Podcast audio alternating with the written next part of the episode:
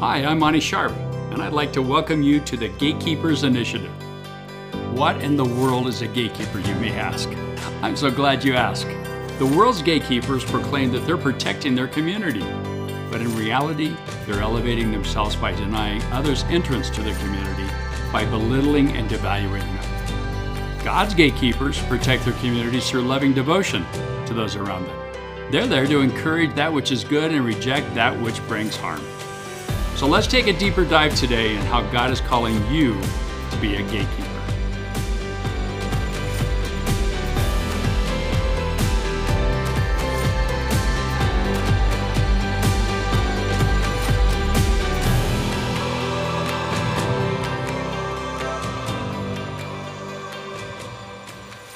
Hey, it's good to, to be with you all again. And I uh, just want to welcome you to the podcast today. Uh, and just reminding you that during the last two podcasts, we've uh, defined our roles as gatekeepers and talked about how Jesus has given each of us uh, our gates of influence with our family, our friends, and our neighbors through our uh, through our schools, our vocations, our churches, and culture, etc and that if we are not guarding our gates the way that Jesus wants us to, that we will see the unraveling of the very fiber of our culture into this uh, vortex of declivity. So, um, we want to, over the next few weeks, uh, talk about things that will give you insight and understanding that will enable you, so to speak, to have more tools in your tool belt uh, as you are stepping into this role as a gatekeeper to help you to be more than a conqueror as Jesus guides you and empowers you to guard your gates. So today, uh, we're going to give you something really unusual. It's going to be a biblical history of mankind, uh, humankind, if you would rather, biblical history of humankind by using one word and five prefixes. And for some of you, you may go, What in the world is a prefix? because you are not an English major in school. And that's understandable. But let me give you a little definition of what a prefix is. A prefix is a group of letters placed at the beginning of a word to modify or change its meaning. So we're going to go through five prefixes and one word. Have you guessed what the word is yet? Give you a moment. What do you think? Well, if you haven't guessed it yet, or if you have, the word that we're using today is formed. Formed. We see in Genesis 126 uh, the, the Lord said, Let us make man in our image according to our likeness. And then in Genesis 2 7, it says, Then the Lord God formed man out of the dust from the ground and breathed into his nostrils the breath of life. And in Genesis 2:25, the man and his wife were naked and not ashamed. No posers, no pretenders, just pure, sweet righteousness, healthy uh, relationship with God. Man and woman were found were uh, formed in the image of God, sinless. Can you imagine that? Sinless, naked, and not ashamed? Having a perfect, sweet, intimate relationship, not only with our Creator, but with all of creation, God and humankind, and that sweet harmony. That's pretty cool. That is really cool. But then, and there's always a but, but then came the devil and convinced man and woman that what God had given them wasn't good enough. They needed something more in their life, something that uh, more than what God had given them. We see in Genesis 3 that he convinced Adam and Eve if they would only eat from the fruit of the forbidden tree of knowledge of good and evil, that they could become like God. They would become like God. That's the original and most powerful and pernicious lie that has ever been told. And man and woman believed the lie and they ate and destroyed. They undid what God had done for them already. And the first prefix was added to creation. And that prefix is D, D-E. And it means the reversing of, the undoing of an action. And man became deformed. He became deformed. We reversed and undid what God created us to be when Adam and Eve turned their back on God's plan for them and decided to buy into the need for something else to be added to mankind, their spiritual DNA was changed. They were deformed. It's like adding a virus to a computer. Our virus, in, in our particular case, is called sin, and it deforms mankind and all of creation. Adam and Eve originally formed in the image of God, imago Deo, righteous, sinless, unashamed, in perfect harmony with all of creation and their Creator. But sin reversed and undid all of it and deprived us of this, uh, this sweet, uh, wonderful intimacy that God had designed us for. Mankind was deformed. And you know, all of us, I think, have felt the sting of this one way or another. We see in Romans 3:23 that all of us have sinned and fall short of the glory of God. And in Romans 6:23 that the wages of that sin is death, separation from God. That sweet, healthy relationship was broken. And innately, we know this to be true. We, in our hearts, innately know that something is missing and is woefully wrong with our relationships and in life. So we find ourselves trying to fix it on our own, still buying into the original lie that you can become as God by trying to be the creator. And in so doing, we add the second prefix into mankind's history. You ready for it? It's per, P E R, which means to do, to make, to add what is missing. And so we start performing. Now, does that sound familiar? Performing. We try to recreate and reinvent ourselves by trying to add what is missing on our own. We try hard to do what we think is right to make our lives different this time, trying to change our lives, reinvent them like we would change our clothes or change our friends and jobs and bodies and abodes. We even add a little church, maybe, or a little bit of God in our lives, and it works for a little while. But performing still is never able to do enough. We can't make enough, we can't add enough, we can't do what and provide what is truly missing. Most of us suffer today from a performance orientation performing, trying to win God's approval, man's approval, but still falling woefully short. Isaiah 64 6 uh, says, Our righteous works are as filthy rags. Interesting word, the filthy rags, when you look at it in the original language. We see that it actually was a reference to a woman's menstrual rag. It'd be like a used Kotex. I know that sounds pretty, pretty vivid, uh, but that's exactly the way that, that God had it written. He's saying that's what he thinks about our righteous works. They're as, filth, as filthy rags. James 2:10 says for whoever keeps the entire law, the whole law, and stumbles on one point has become guilty of all of it.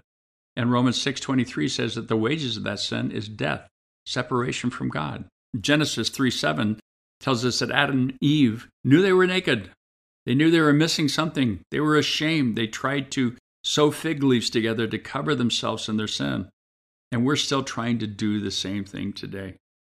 So, Jesus, by his grace, and that's exactly what it is, decided to send us a truth that would change everything for the better. And that added the third prefix to mankind in history. And that is re, R E, which means again, anew, over again. And we get reformed. Formed again, a new, formed over again. And the truth is that there's only one that can actually do that, and that's Jesus, because he is the only creator and recreator. We see in John 3:16, for God so loved this world that he gave his only begotten Son, that's Jesus, that whosoever believed in him should not perish but have everlasting life. When we put our faith in Jesus and his salvation, we're born again, John 3 3. We're made new creations, 2 Corinthians 5:17 having our sin removed as far as the east is from the west, to be remembered no more. Psalm 103, verse 12. We've been justified just as if we never sinned, Romans 5 9, and made righteous, 1 John 1 9, because he who has the Son has the life, the life, the good life, the right life, the reformed life, the holy life. We see that in 1 John 5 12. That's what happens when we receive Jesus. He reforms us, placing again his divine imprint, imago Deo, upon our lives and our relationships. It's his work on the cross that did this, did what we could not do on our own. Ephesians 2 8 and 9 says it well For by grace we have been saved through faith. It's not of ourselves, it's a gift of God, not as a result of works lest anyone should boast.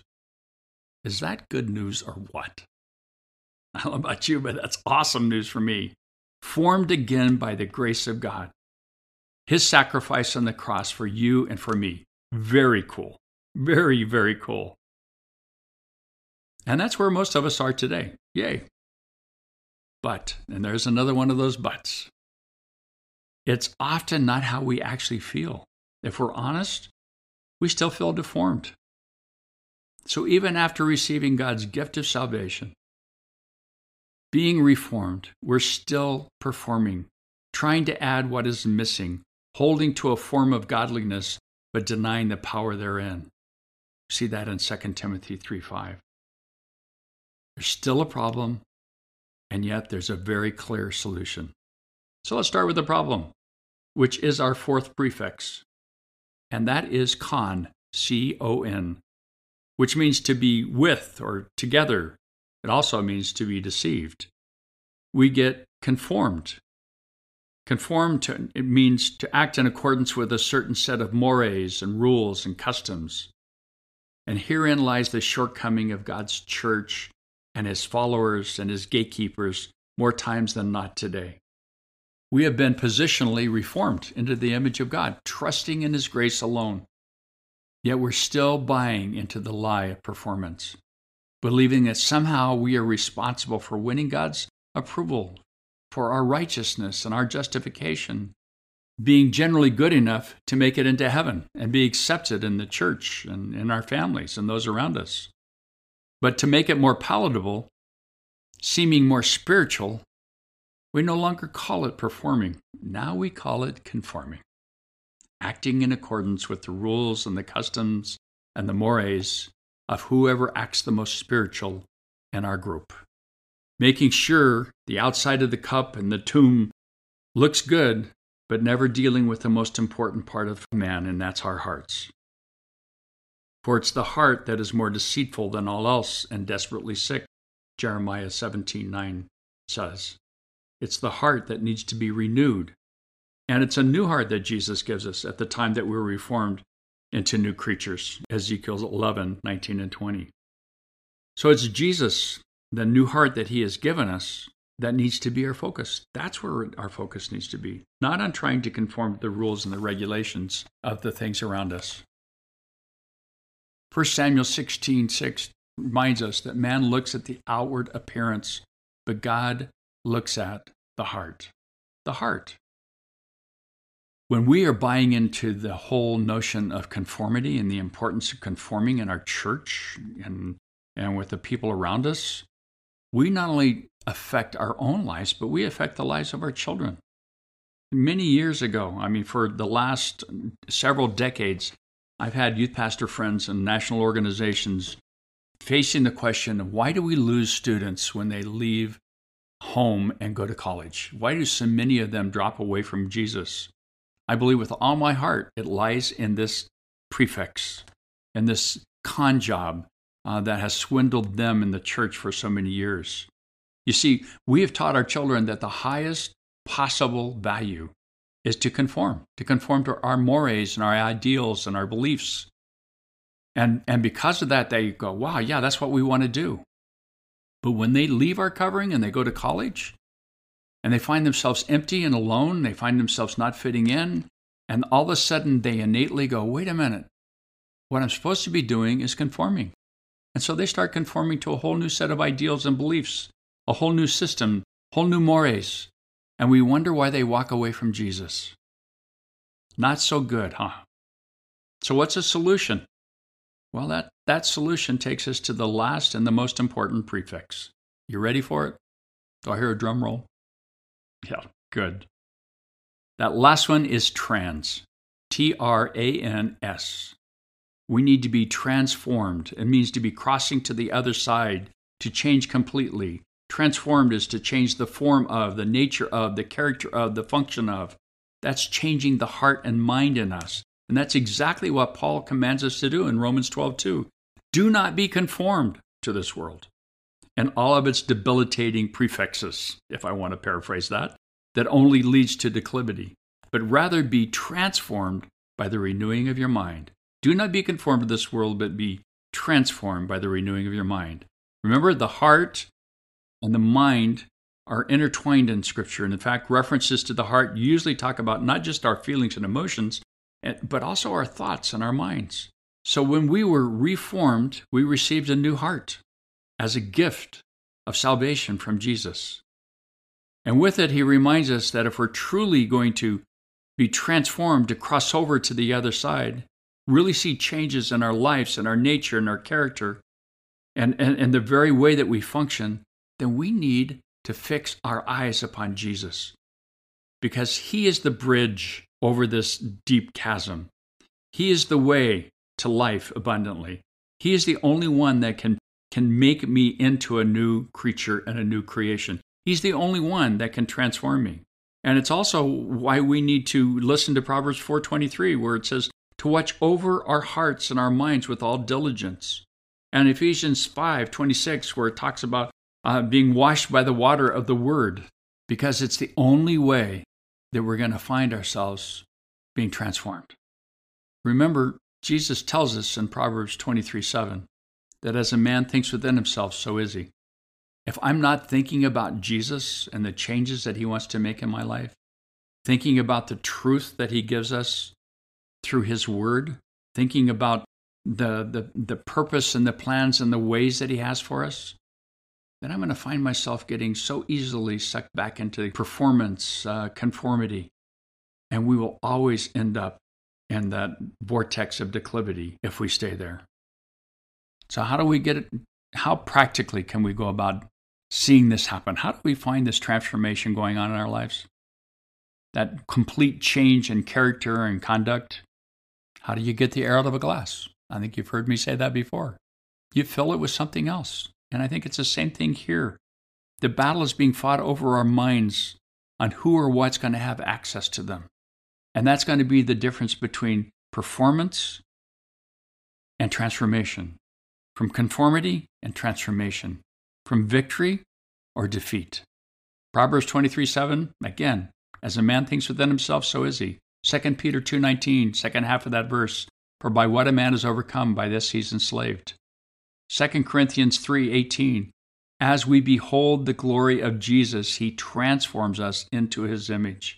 My brothers and sisters, we need to set our minds and our thoughts again on Jesus. Hebrews 12:2 said to fix our eyes upon him. He's the author and finisher of our faith. We see in Matthew 6:33 to seek first the kingdom of God and his righteousness. And who is the king? Jesus. Seek first the kingdom of God and his righteousness, and then all the rest will be added unto us. Jesus transforms us as we put our focus on him. And that means, how do we do that? We get in his word on a daily basis.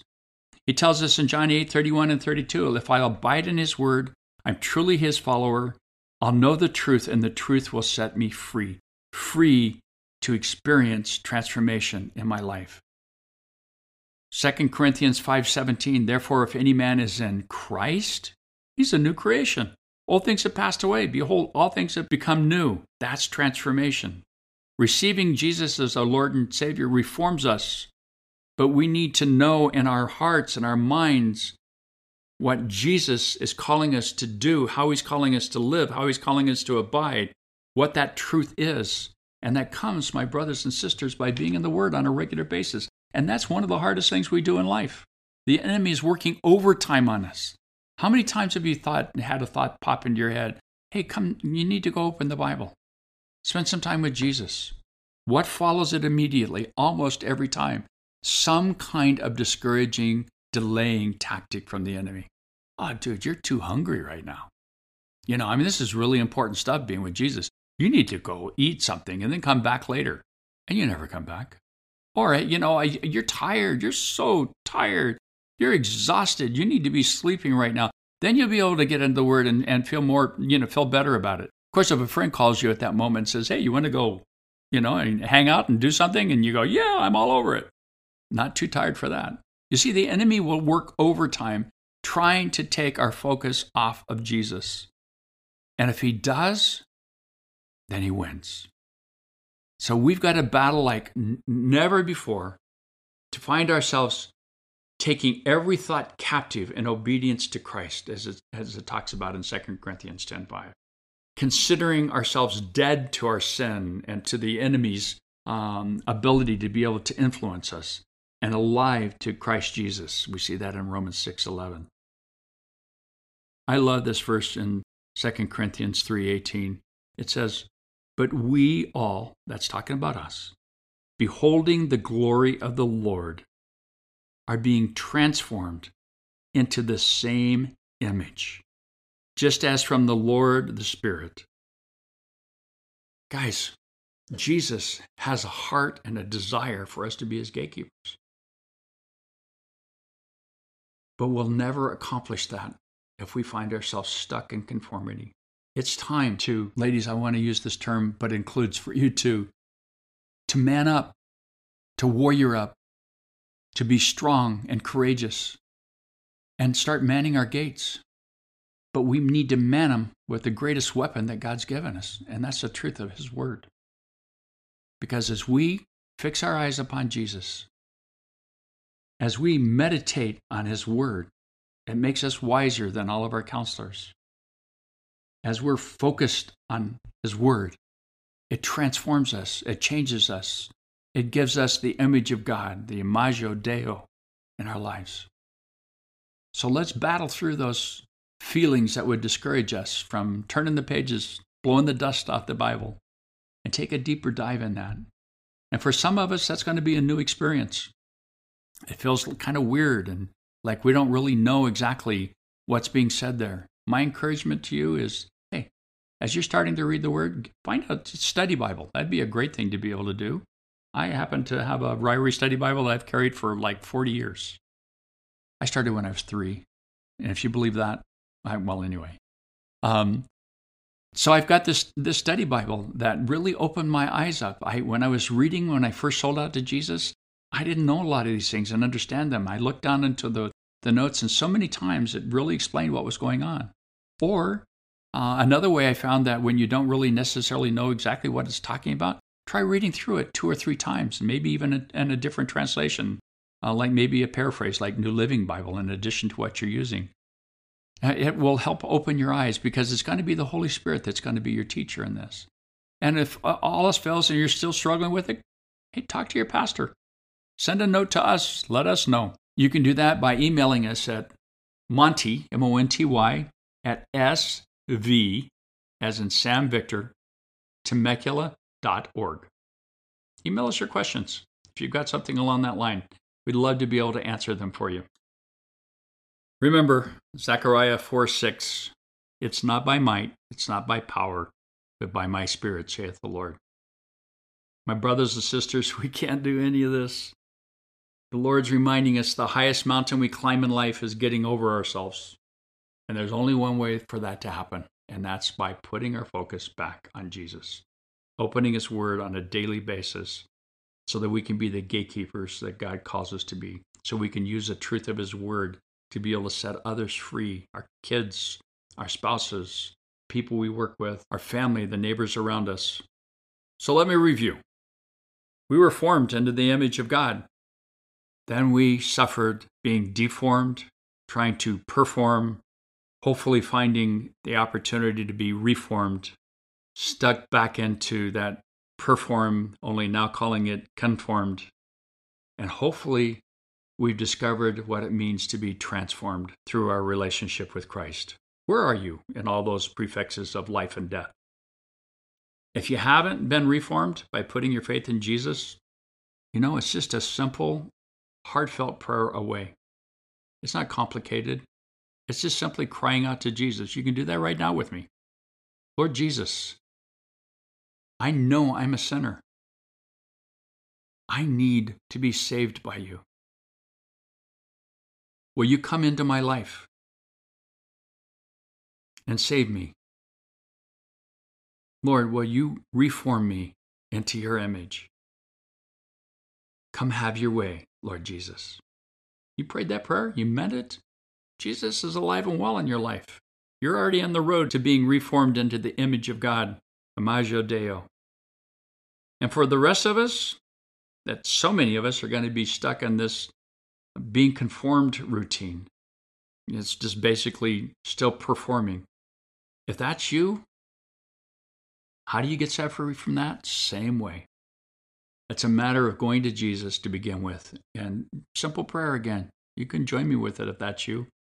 Lord Jesus, I am so sorry that I have been buying in to the original lie that life and holiness and righteousness are somehow about me. Forgive me, Lord. So come help me, Lord Jesus. Come be my strength. Come transform me into your image. Lord, set me free to be able to walk with you, to be transformed, to see you using me to change the world around me. Lord, I want to be that gatekeeper that you called me to be. So transform me and give me a hunger, an absolute insatiable hunger for your word, Lord, that I would be in it on a daily basis. In Jesus' name, amen. Hope you prayed one of those prayers today. If you did, you're on the road to an exciting, awesome journey.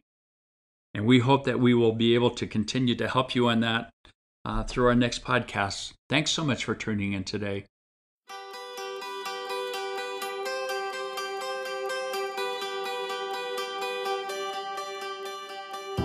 So, if you enjoyed today's episode, make sure you follow us wherever you get your podcasts so you don't miss another episode of Monty Sharp and the Gatekeepers Initiative. Don't forget, each of us has our gates of influence in our lives that can radically change the world around us. Thanks again for joining us today. I'm looking forward to being with you again next time. May the Lord richly and wonderfully bless you.